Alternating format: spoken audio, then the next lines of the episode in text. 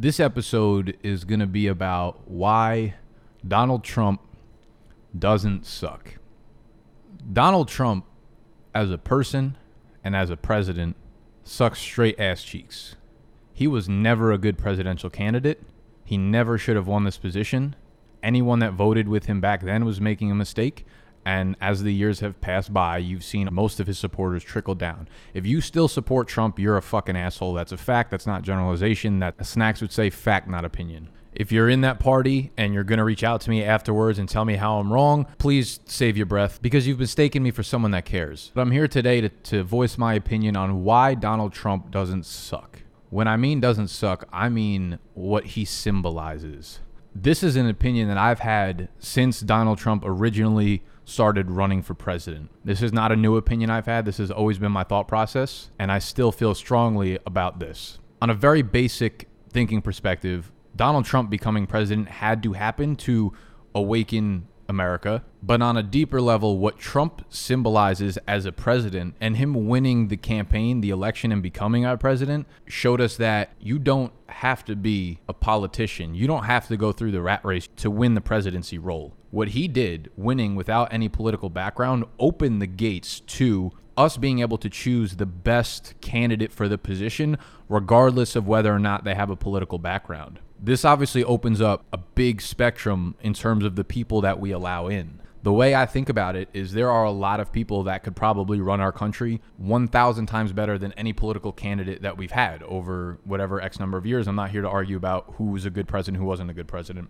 But I would sit here and confidently say some of the guys that are running businesses in America, some of the most impressive businesses built in America, the leaders that built them could probably run our country much better than a lot of the presidents in the position. And Trump winning showed the American people that it truly is our choice. We can vote for whoever we want. So I'm predicting over the next four and eight and 12 years and all of the presidential campaigns, we're going to see a lot more random people enter the race and start making an impact. In the same way that we saw Andrew Yang come in, this is the very forefront of it. He was one of the first real polarizing figures that ran that kind of came out of nowhere. He understood how to use social media. I guarantee you, in 12 years and 16 years, we're going to see social media influencers running for president because they have the biggest awareness reach out of people in the country. People still think that the debates on TV are what swings the poll. If that debate gets a million million views. Andrew Yang, who has a million Instagram followers, puts out one video for five days and he gets 10 times the number of views that your television debate got. Going back to last episode, it's about top of the funnel, it's about awareness, and it trickles down from there. So we're going to see people that are coming from weird backgrounds, non political, from business, from all over the place. And again, this is for better or worse. And we needed someone like Trump.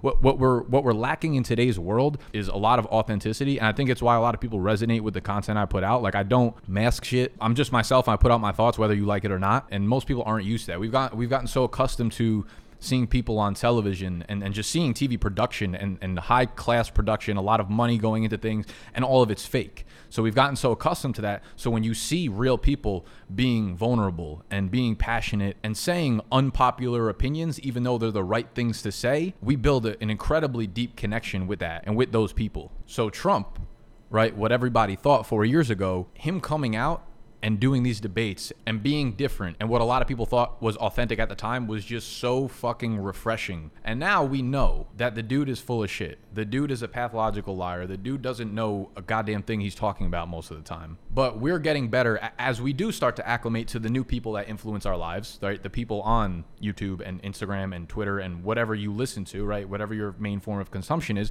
we're getting better as a as a collective of our, you know, our bullshit meter is going up and up and up. So if someone's faking something, it's very easy for us as an audience to know that. And as the years go by, we're going to be looking for more and more authentic political leaders to lead our country. At the end of the day, like if this has shown you anything, it's like sure, you can know about policies and politics and all that shit, but at the core, you also want a, a good person running our country, right? If all else fails, at least he has the people's hearts and the people's safety in mind, which is something we're clearly lacking right now. And this whole experience we're going through right now, right? Like 2020 is just absolute straight trash.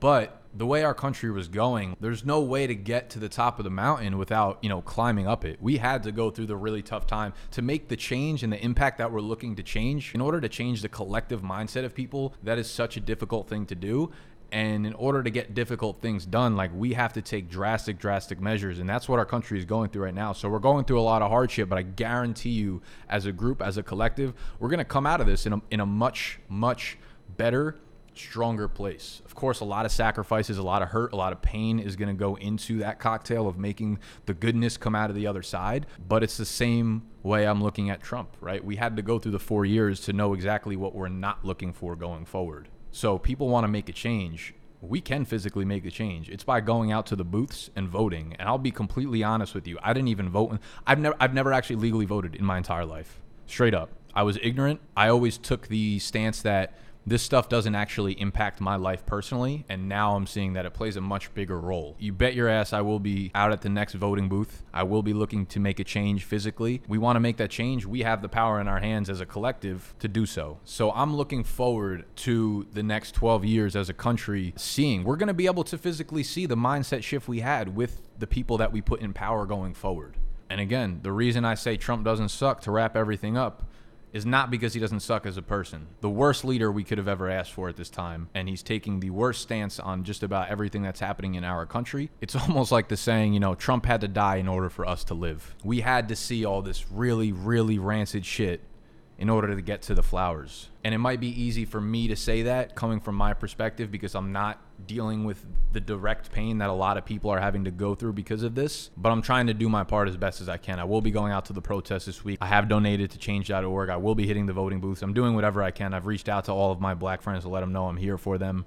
Man, Tupac said it. You got to be the change that you want to see in the world. And we're getting to the breaking point there. If we're not doing that, we are part of the problem. So I'm excited to see us open our eyes a little bit more as Americans us start to value people more than just policies. At the end of the day, policies are policies, but people are people. You can't replace people. You can replace policies, you can replace money, you can replace a lot of the things, but you can't replace what we're losing right now in human lives. You can't replace freedom. So for everybody out there feeling down, I'm I'm I'm feeling down as as I'm recording this, man. It's definitely weighing on my heart. Just know that there are better days to come. We're going to be stronger on the other end of this as a unit, collectively, as Americans. This is really, right now, the hardest part about this is this is the first time in my life I'm not proud to say that I'm an American.